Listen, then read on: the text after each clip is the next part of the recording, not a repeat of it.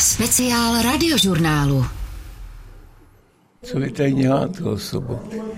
Vy tady lovíte, taháte z nás moudrosti a potom v nás nic nezbude. Jean Cocteau mi můžete říkat. Jdu na první židle jako první herec a pak jdou po mně ty další teprve, že jo?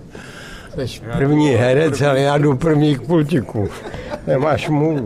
Samý jedničky. Oni tomu věří, že jo? To jsou výborní diváci. Kalina, ten má hlas jako krot skoro. To se bere na damu až v pátém ročníku totiž.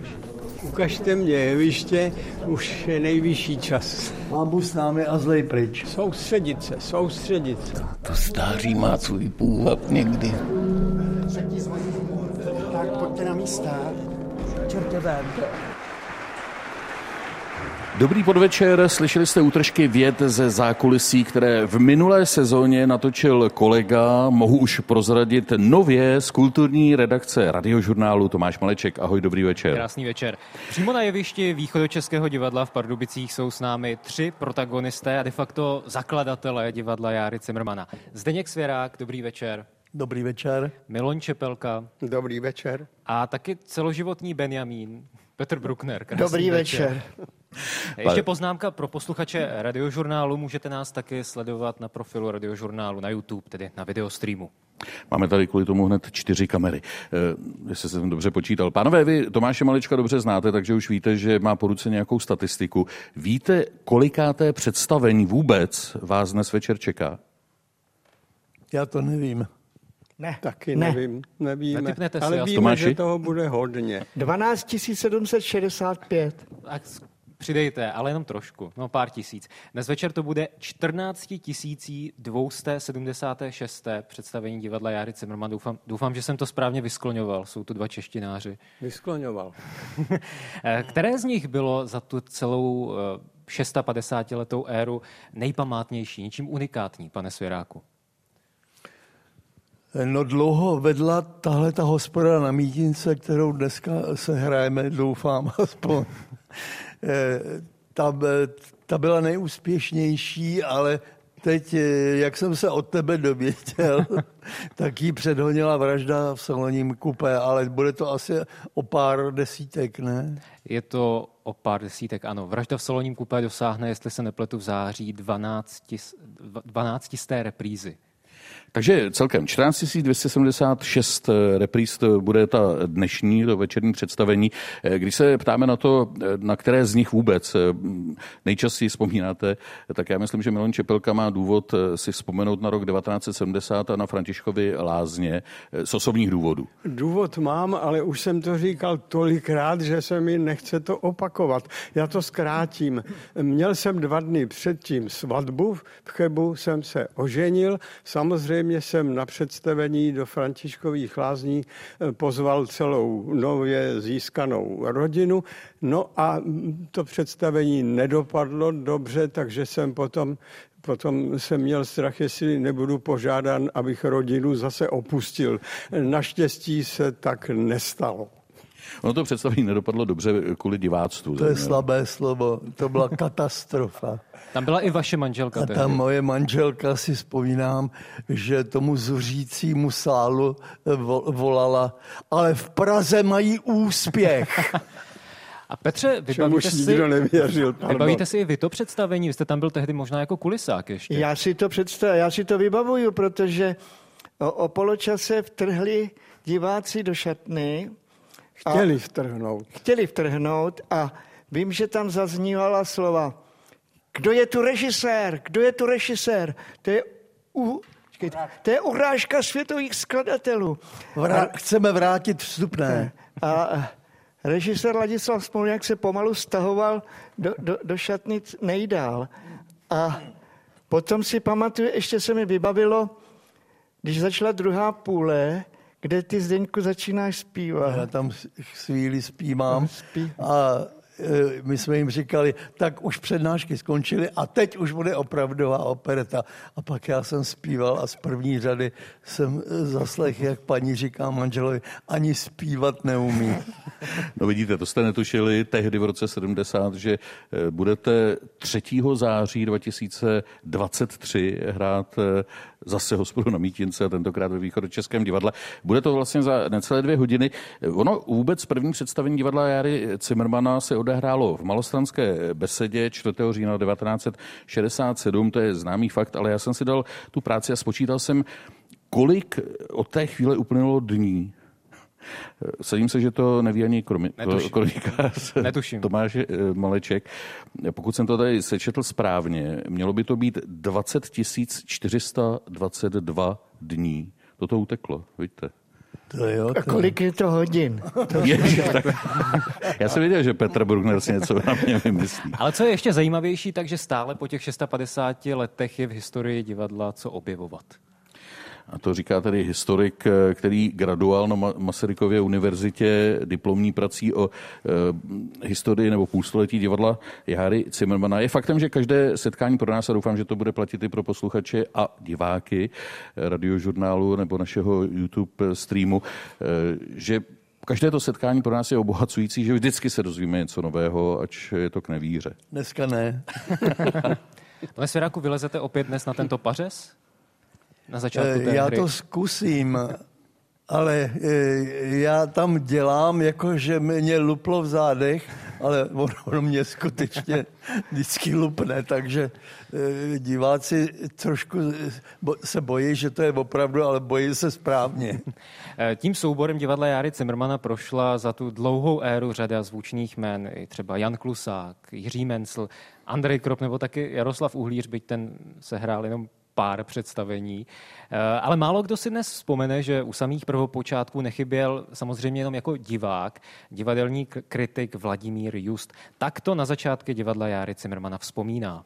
Já jsem byl u těch počátků, u poklepu na základní kámen pomníku a na paměť Járy Cimrmana a divadla Járy Cimrmana, což dělal Josef Škorecký tehdy a byl to rok 67.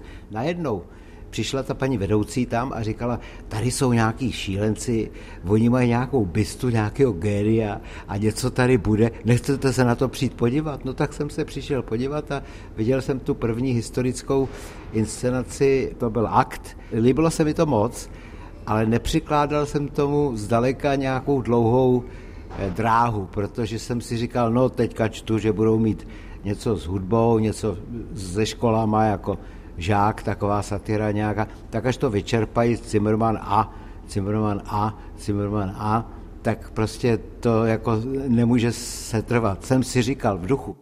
Vladimír Just se naštěstí spletl, ale tehdy v nějakou zářnou a dlouhou budoucnost, myslím, eh, věřil málo kdo, asi Ladislav Smoljak nejméně, eh, který to nebral zpočátku úplně vážně, ale za to dobrým prorokem byla spoluzakladatelka divadla režisérka Helena Filipová. Asi je dobré to jméno připomínat. Ano, Helena Filipová má velikou zásluhu. O vznik divadla i finanční Miloni, eh, ano, že ona já kupovala to, třeba eh, já bych to řekl lampy. Tak, že bez ní by to divadlo skutečně vůbec asi nevzniklo, protože my jsme se dozvěděli až velice pozdě, dokonce po několika letech, po mnoha letech, že ona tu malostranskou besedu, kde jsme zkoušeli, když jsme přešli z redakce naší eh, zkoušet opravdu na jeviště, takže celý ten nájem platila a to museli být, no dneska by byly ještě větší, ale i tenkrát to museli být dost velké peníze. A, Takže ona má tu zásluhu?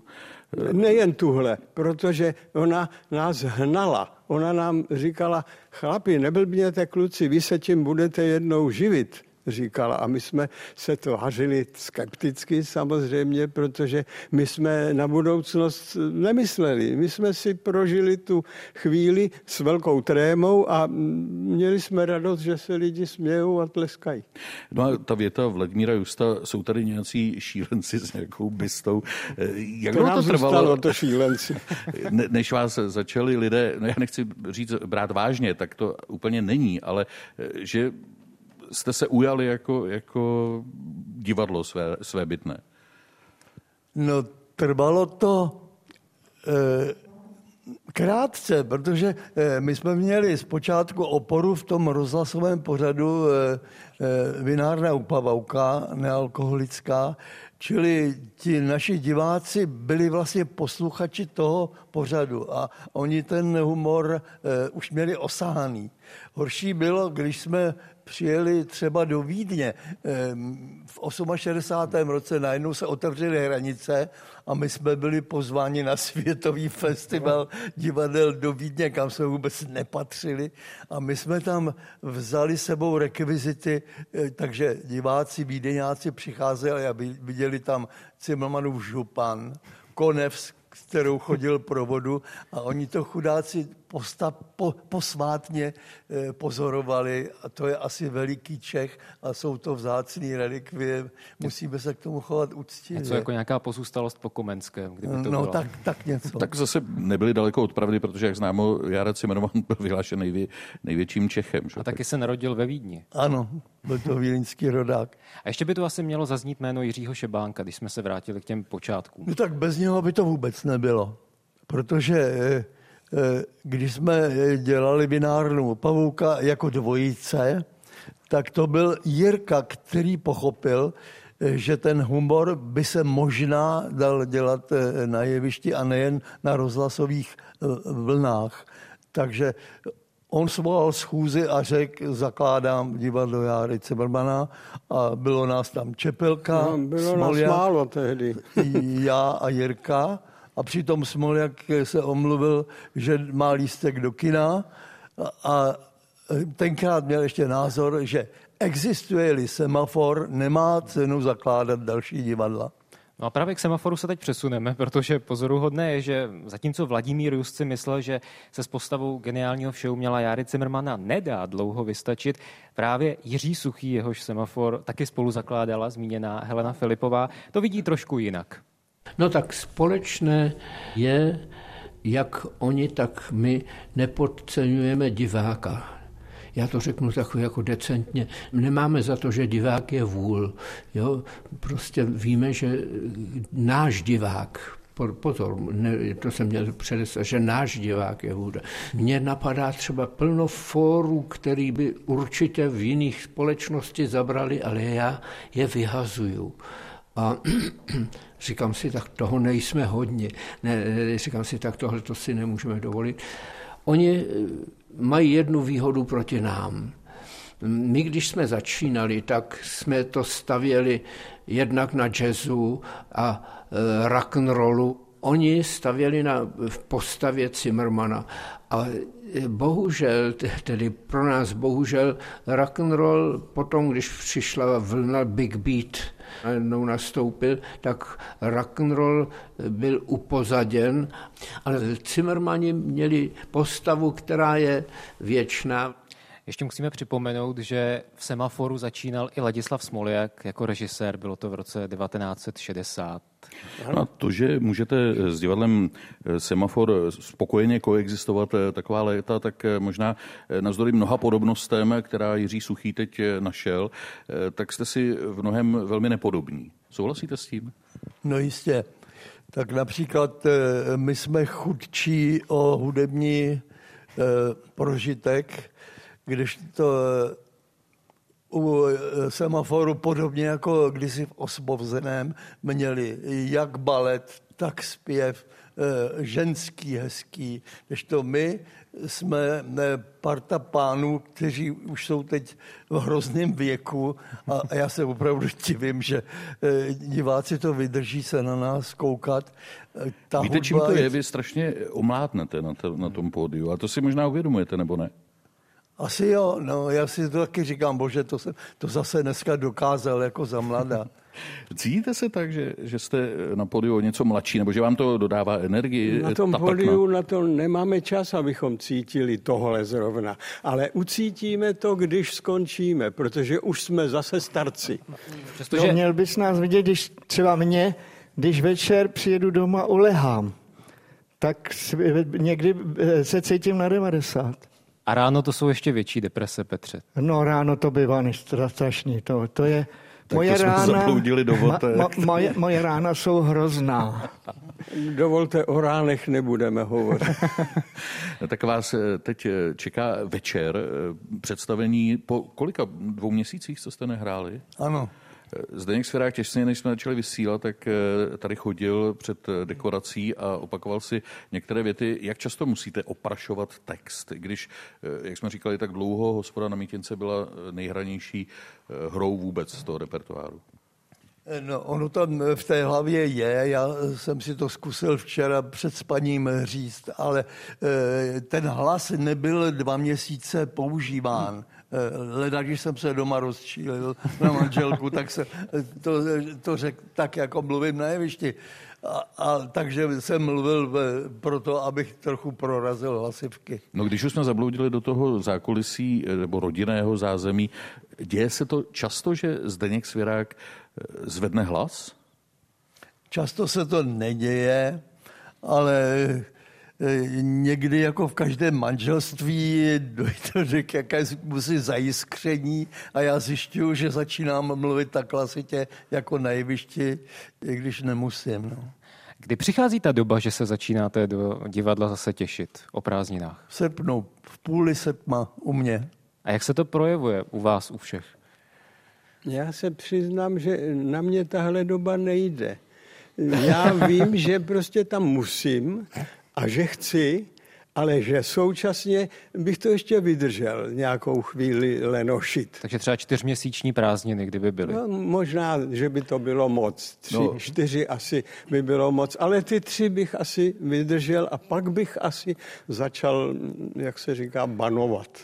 Faktem je ale, že mluvíme o odpočinku od divadla, protože ani jeden z vás tří příliš nezahálel, k tomu se taky dostaneme.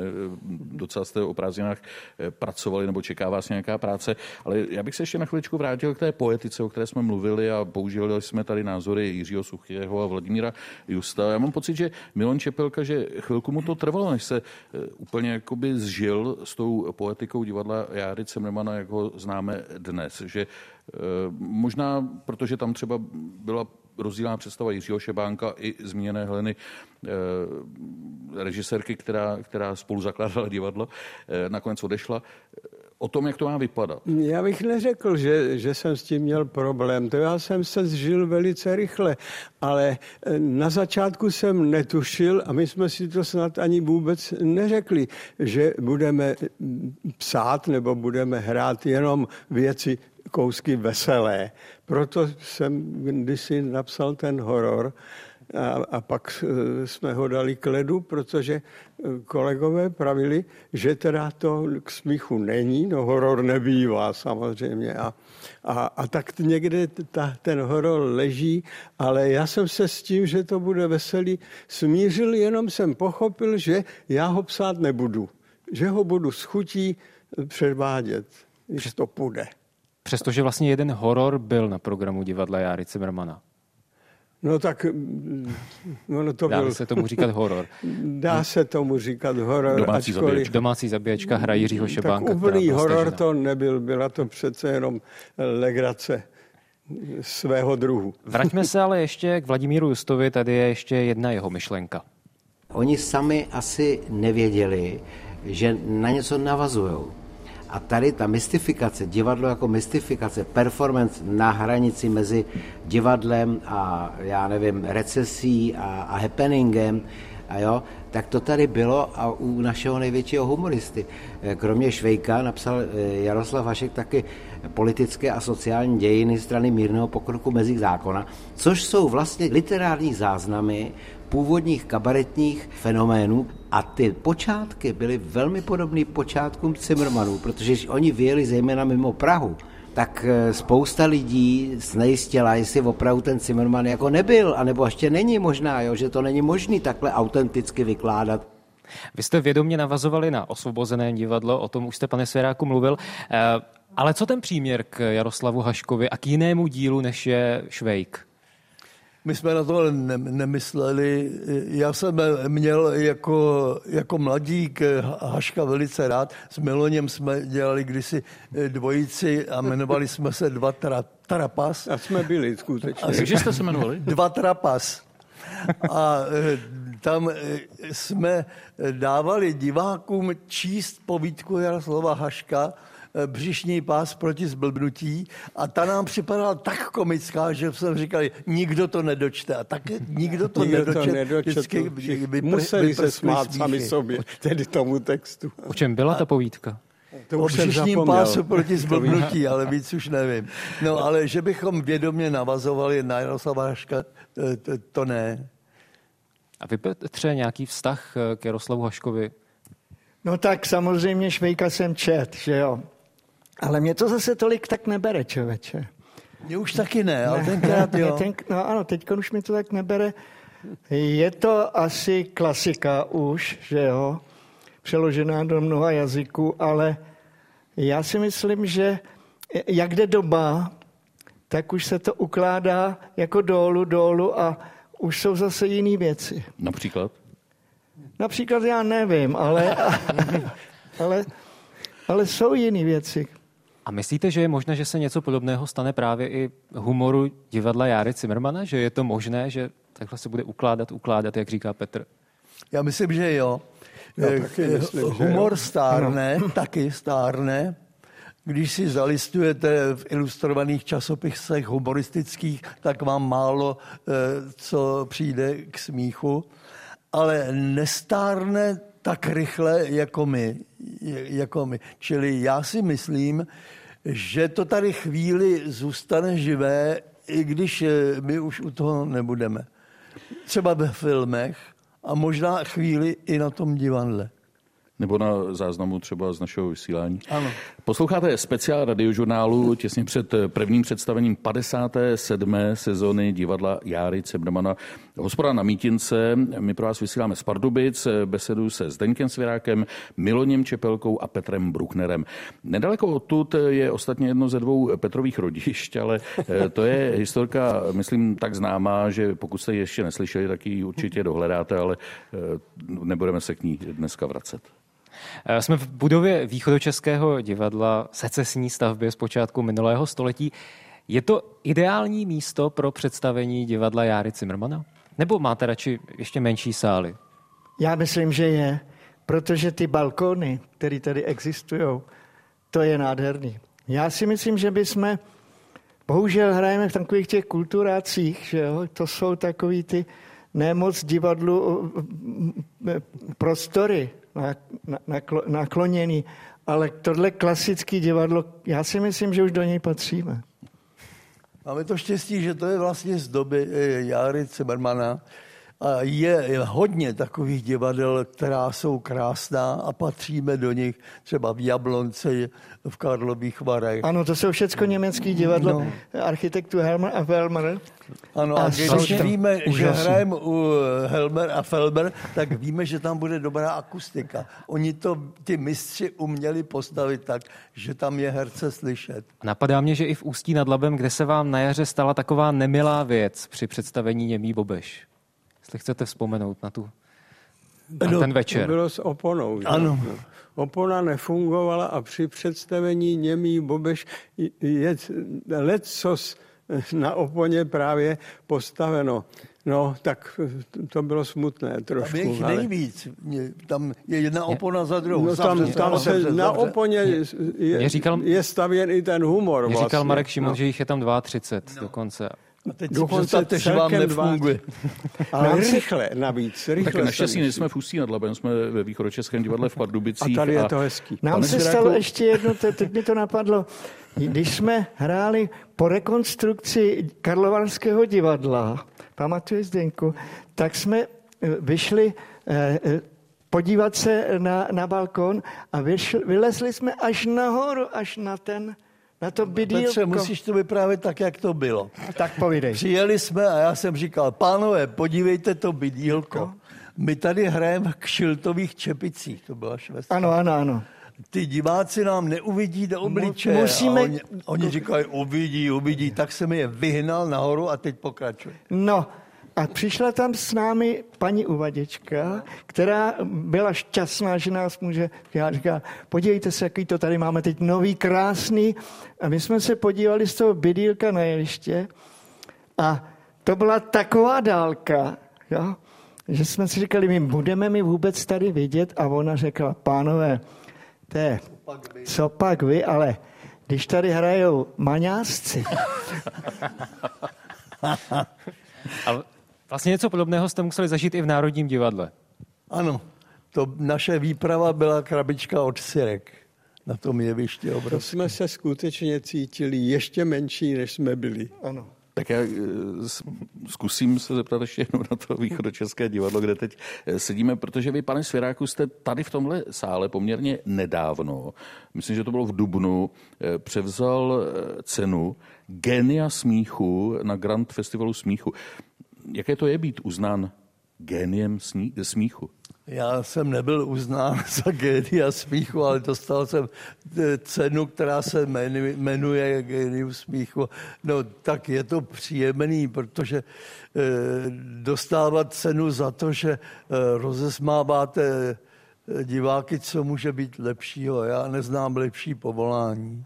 No tak já myslím, že odměnou vám bývá i to, že když jdete třeba po ulici, tak si všímám, že když eh, lidé zaregistrují vaší tvář, tak, tak jako roztajou a začnou se usmívat. Eh, registrujete to? Ale jo, já si to vysvětluji tak, že většinou hraju v komedích a eh, způsobuju smích, čili oni třeba hned nevědí, kdo to je, ale vědí, že se mnou zažili něco příjemného. Tak proto se tak usmívají. Vy sezonu zahajujete pravidelně vždycky někde na zájezdě. Zajímavé je, že máte takovou ucelenou síť zájezdů. V lednu vždycky jezdíte do Krkonoš, v březnu do Jeseníků, v červnu do Jižních Čech, pak jezdíte třeba do Bratislavy na festival Českého divadla. Ale ty první zářijové dny jsou pokaždé jiné, tak to vlastně stanovil Václav Kotek, zesnulý manažer divadla, které bych, kterého bychom možná měli taky připomenout.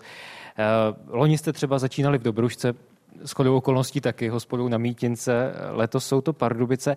Každopádně velmi často jsou to východní Čechy. Jací jsou východočeští diváci? Jsou jiní? Jsou lepší? Jak kde? Pardubicích mám pocit, pokud si dobře pamatuju, jsou vždycky veselí a vstřícní. Jinde ve východních Čechách, v těch menších městech, jim to chvíli trvá, než se osmělí, než se přestanou stydět se smát. Tak bych to viděl. A trošku nám to trvá, než, než se s tím smíříme. To je zajímavá myšlenka.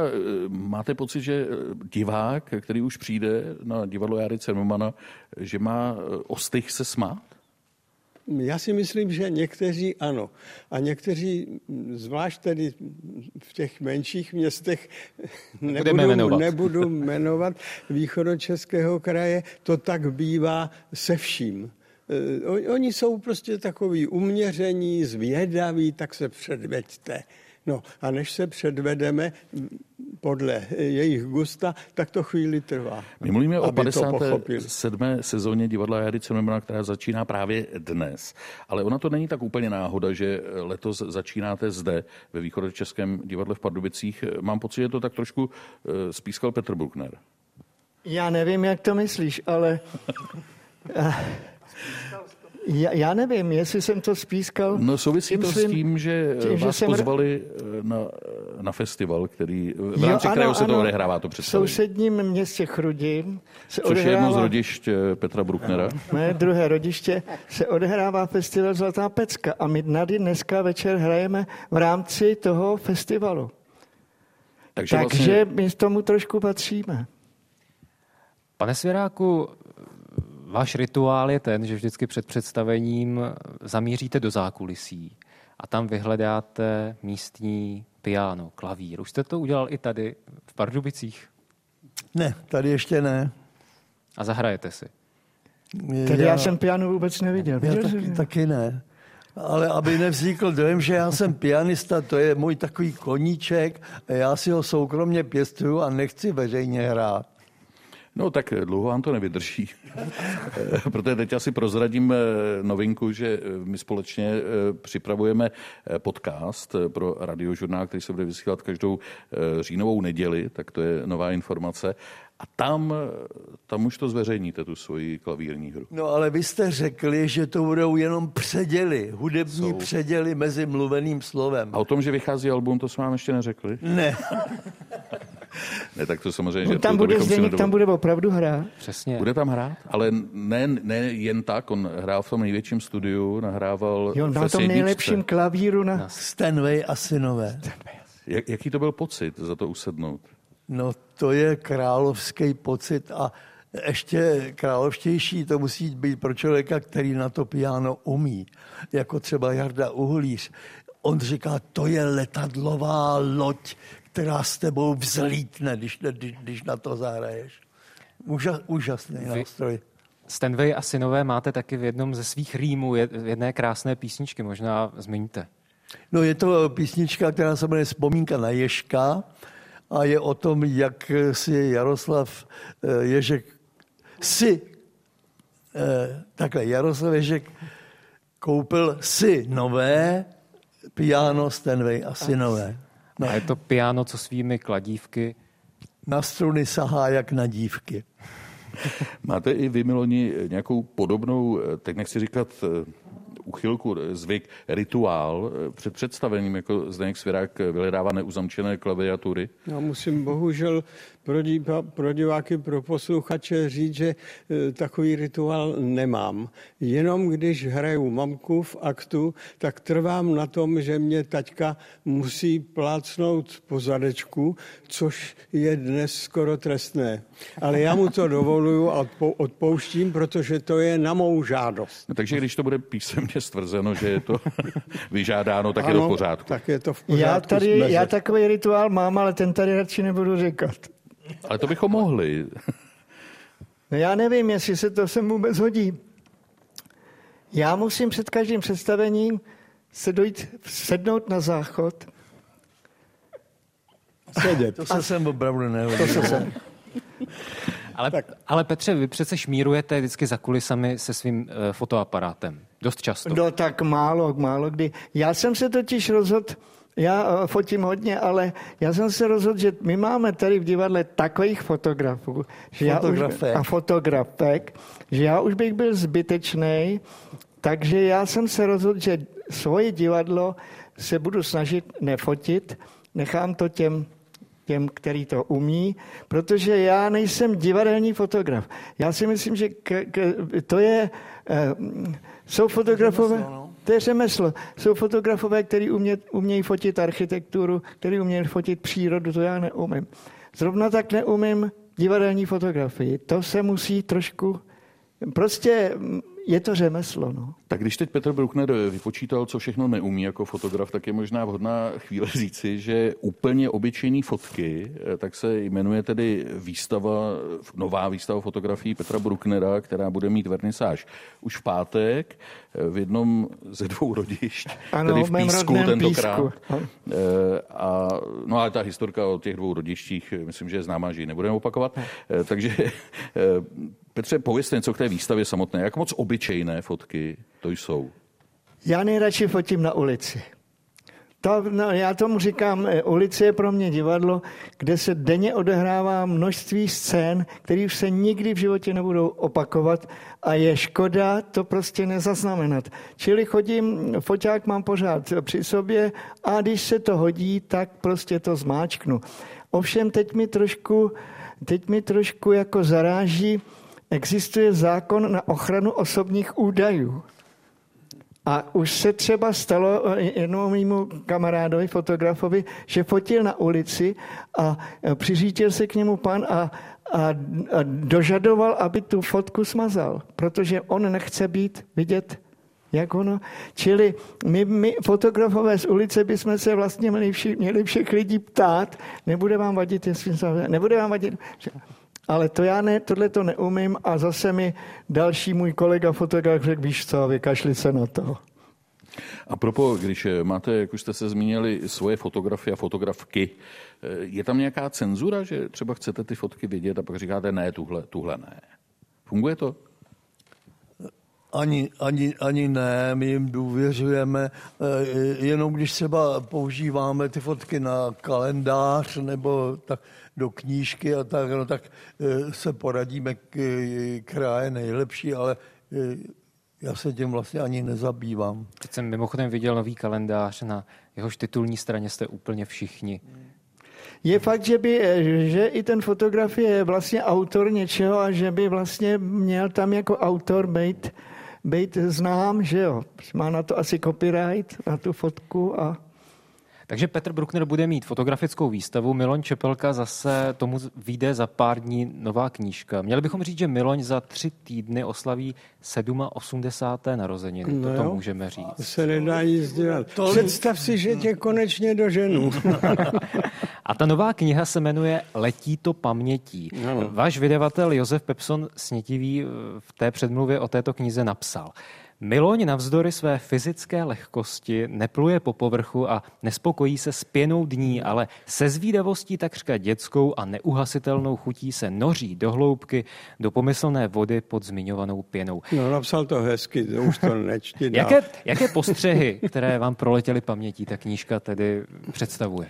No, letí pamětí lecos. Nejen zážitky, nejen vzpomínky, ale i na to, co jsem četl. A já tam dost se opírám o to, eh, že doporučuji svoji vlastní četbu, aby nezapadla. A to jsou většinou knížky ne klasické, ne ty, co se prodávají, ale knížky, které si vydávají nebo ke kterým se dostanou eh, lidé naprosto neznámí, napadlo je, že něco musí zaznamenat a tak si třeba soukromně ji vydali a mě ji poslali naštěstí a e, já jsem se okouzlil a říkal jsem si, to tam musím taky dát. Takže to vypadá, že jsem udělal knížku z jiných knížek, ale e, neberu to tak. Naopak myslím si, že těm knížkám, o kterých tam bude řeč, vlastně pomáhám a velmi rád.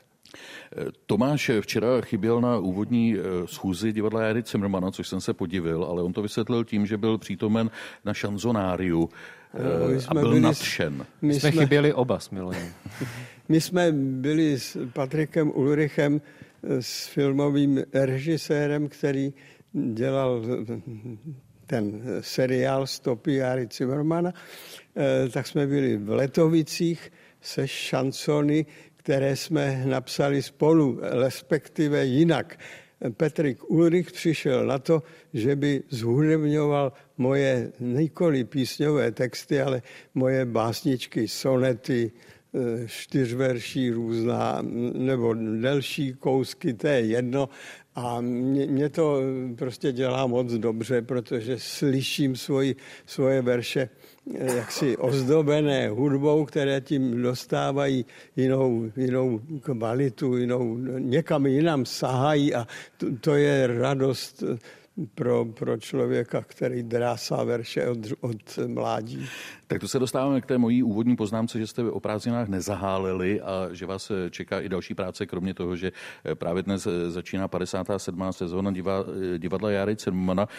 Zdeněk Svěrák zase vydává knížně, můžu to prozradit, ano. pohádku. Kdy vyjde a jak se bude jmenovat?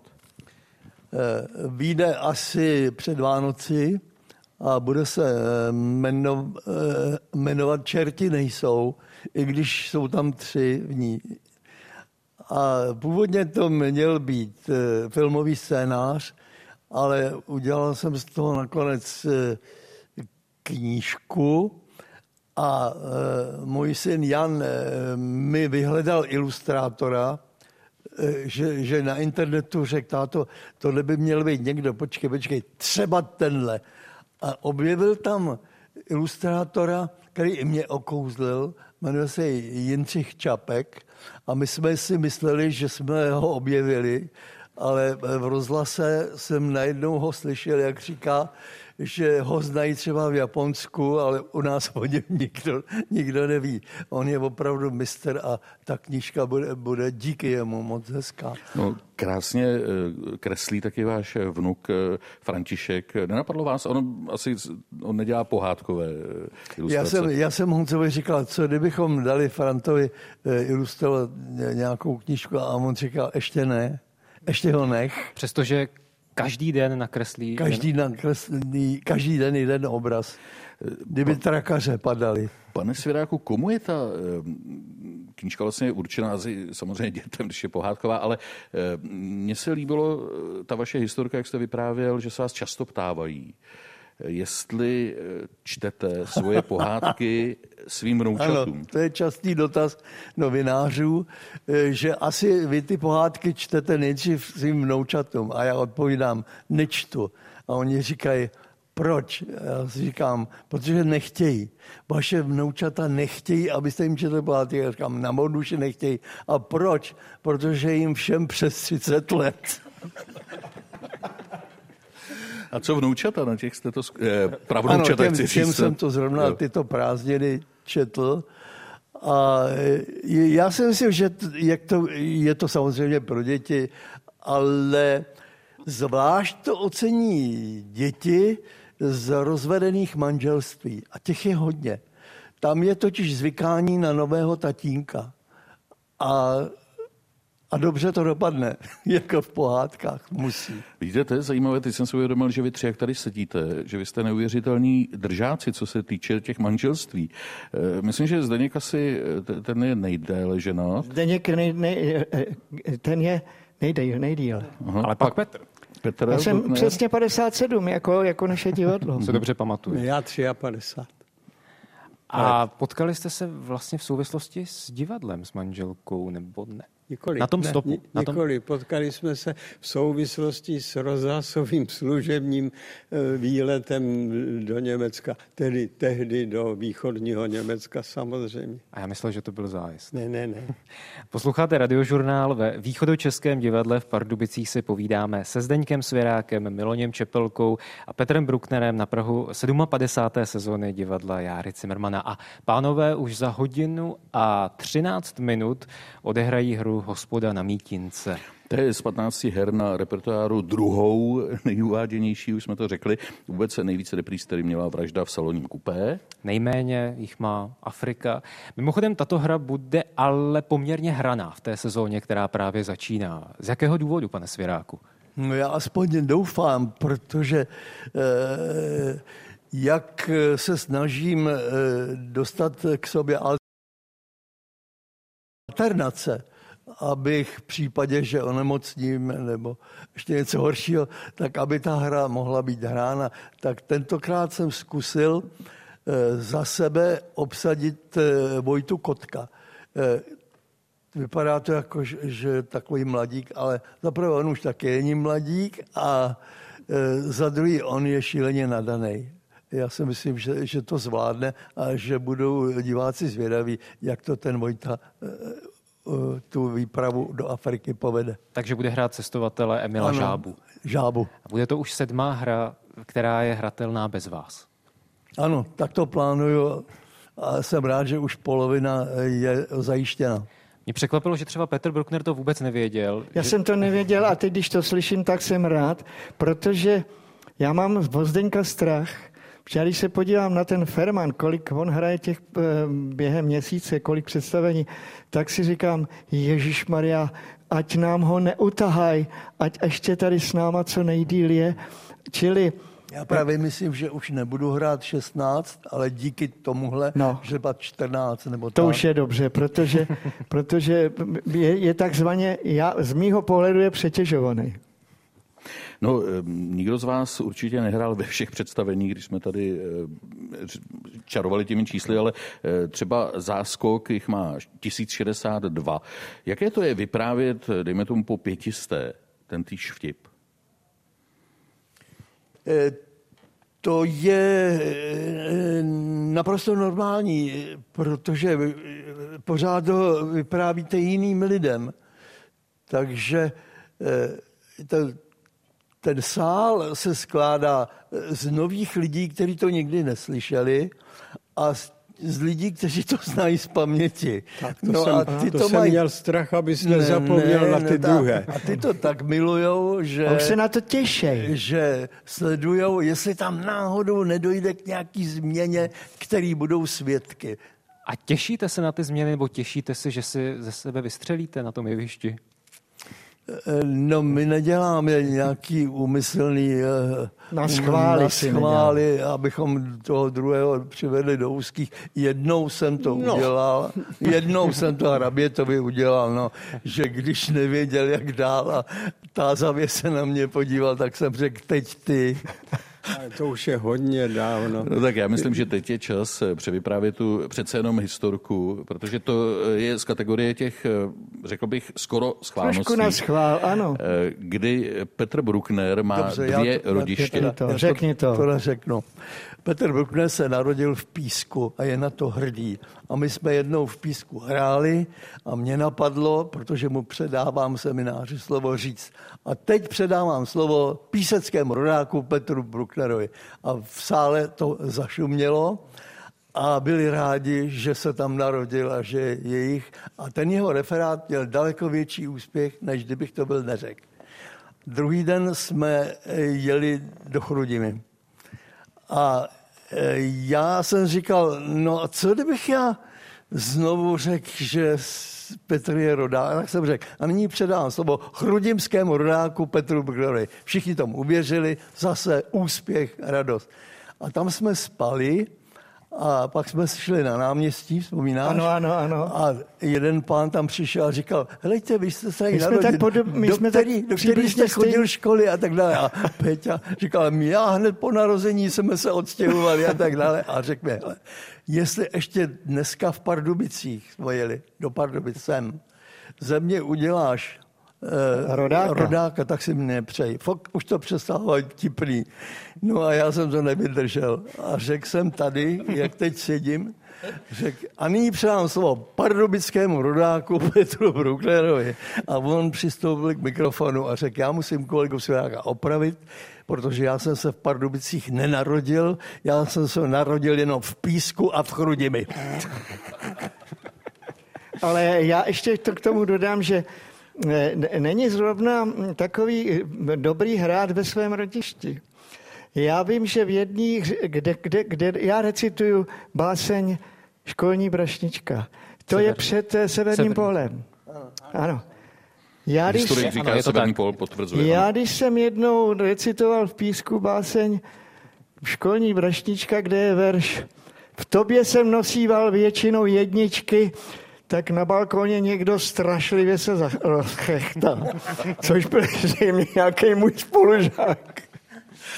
Tak já jenom chci poznamenat eh, pro diváky, kteří nás mohou vidět na YouTube, že eh, vedle nás eh, sedí takový nemluva. Je to svým způsobem člen divadla Jary Zimmermana, jmenuje se Ludvík, ale on prostě nemluví. Ale... A kdybychom se rozkrájeli, nepromluví. On je součástí právě tady toho představení jako figurína, ale mimochodem vy ho využíváte ještě v jedné hře, což málo kdo ví. Ano, využíváme ho ve vraždě, kde je přikrytej. Místo Bír Hanzla.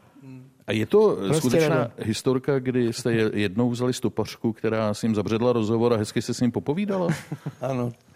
To no, byla paní Kokotková se jmenovala. Ano, to, byla, to byla důstojnická paní, paní Kokotková. No, a ta si nás stopla a vzadu seděl Ludvík, figurína a ona se s ním dala do řeči a po chvíli řekla, e, není mu špatně, že, že nic neříká, a my jsme řekli, není, paní, on je umělej. A ona se tak lekla, že si odsedla.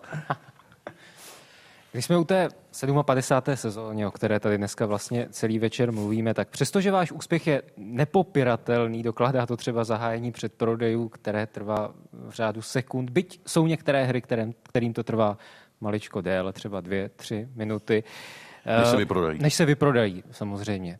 Eh, tak stává se vám někdy, že jdete do toho divadla s pocitem, dneska se netěším, nebo dneska hraju hru, dneska hraju postavu, na kterou už třeba nestačím. Je to asi přirozené, může se to stát v tomto věku? Mně se to stává a já, který eh, mám takový pro sebe takovou, jako takový heslo, že chybami se člověk učí, tak se toho nebojím. Takže Petr hraje všechno stále. Snaží... Jo, jo, tak uh, už některé věci taky ne, ale, ale je, je, je, třeba, že, eh, je třeba říct, že některý, některý jsou pro nás už, už v našem věku a fyzické kondici už takový jako ne, ne, nemoc. Třeba hrát severní pol a hodit si přes rameno lyže, to už pro mě je velký problém. A Zdeněk to stále absolvuje, toto. Jo, já se eh, na všechny hry těším, ale zajímavá věc, eh, bojím se nejvíc němého bobše a nevěřím mu. Eh, to je jediná hra, kde jsme zradili ten systém seminář a hra a je to prostě se míchá pořád přednáška, ucházka a tak dále. A, a kolikrát jdu do toho bobše nerad, ale většinou v polovině si řeknu, ono je to docela hezký. A já si to říkám od začátku. Já mám Němeho Bobše zvlášť rád a to proto, že tam neslezu z jeviště a když slezu, tak proto, abych se převlékl a převtělil do, ně, do něčeho jiného a to se mi právě líbí. To, to prostřídávání té komedie vlastní plus nebo se seminářovým textem. U nás jsou ty, pře, i ty převleky jsou pro nás jako, my s Miloněm hrajeme ženské role ano. a třeba taky, ve Švestce ano. máme tři rychlé převleky. A pro mě už je to taky takový. Miloň to proto, viď? Já že už to, to vzdávám, no. tu švestku. No. Když to Protože dobře najednou, dopadne, tak, najednou, tak tam ne. strčím za sebe svého syna. To je novinka, to bychom možná mohli říct. Hmm. No, já jenom připomenu, že první zářijovou neděli si před úvodním představením nové sezóny divadla Jary Cimrmana ještě povídáme se Zdeňkem Svirákem, Miloněm Čepilkou a Petrem Brucknerem. Eh, vy jste, pánové, měli strach, budeli očem a vidíte, jak to uteklo. Za chviličku se budeme loučit. Proto ještě chci připomenout, že přesně za měsíc eh, odvysílá radiožurnál pětidílný seriál Nejisté sezóny, to je název, s podtitulem Soukromé zápisky Zdeňka Sviráka, který bude každou říjnovou neděli číst úryvky ze svých denníků. Pánové Petře a Miloni, je pravda, že Zdeněk Svěrák vám nikdy nedal nahlédnout do těch deníkových zápisků? To je pravda. To je pravda, ano, nikdy. Já to slyším poprvé. Teď poprvé. Ano. Já a, vím, no. že on je pečlivý a leco si zaznamenává, ale že si pravidelně píše deník, to skutečně jsem nevěděl. Tak to jsem zvědav. My se tedy těšíme na seriál, který vzniká také jako podcast eh, nejisté sezony. Na co se těší Zdeněk Svěrák? Eh, v sezóně? No teď, ano. co teď. máte před sebou? No na dnešní představení. A když dopadne dobře, tak si dám pivo. Protože tady spíte dneska. Ano. Petr Bruckner. No já jsem, já jsem zvědavý, jak to dneska dopadne. Že Petr a... mimochodem hospodu na mítince dlouho nehrál. Já už jsem dlouho nehrál, přesně díky svý chorobě jsem dlouho nehrál a dneska to hraju po delší době a já jsem si to dneska v noci už tak jako k sobě říkal, až na jednu větu, kterou, na kterou mi teď přivez když jsme si to v autě eh, jakoby zvopákli, tak jsem to celý prakticky znal. V té hlavě to je, ale jak to tam bude dlouho, to už to nevím teda. Ale bude to tam. Snad ano. Já se těším taky, i když vždycky opatrně. Opatrné těšení je lepší než e, jakési bujaré těšení. To budeme tesat. My tam máme v té hospodě taneček s Miloněm. A já vždycky... Ty mě většinou skopneš z nohy tu, e, ne bačkoru, ale tenisku a ne, no, ale, a já pak skáču dvojnásobně. Ale ten je pro nás tak náročný s, s dechem, s dechem, teda pro mě aspoň, pro mě taky, že jsem rád, že vždycky je dlouhý potlesk a při něm nabíráme kyslík. To si vy říkáte po představení, pánové, my se musíme loučit, takže děkujeme Zdeňku Svěrákovi, Petru Brucknerovi i Miloni Čepelkovi. No, vám třem samozřejmě eh, celému souboru divadla Jary Cimrmana přejeme, ať se vydaří dnešní představení celá 57. sezóna. Speciál radiožurnálu.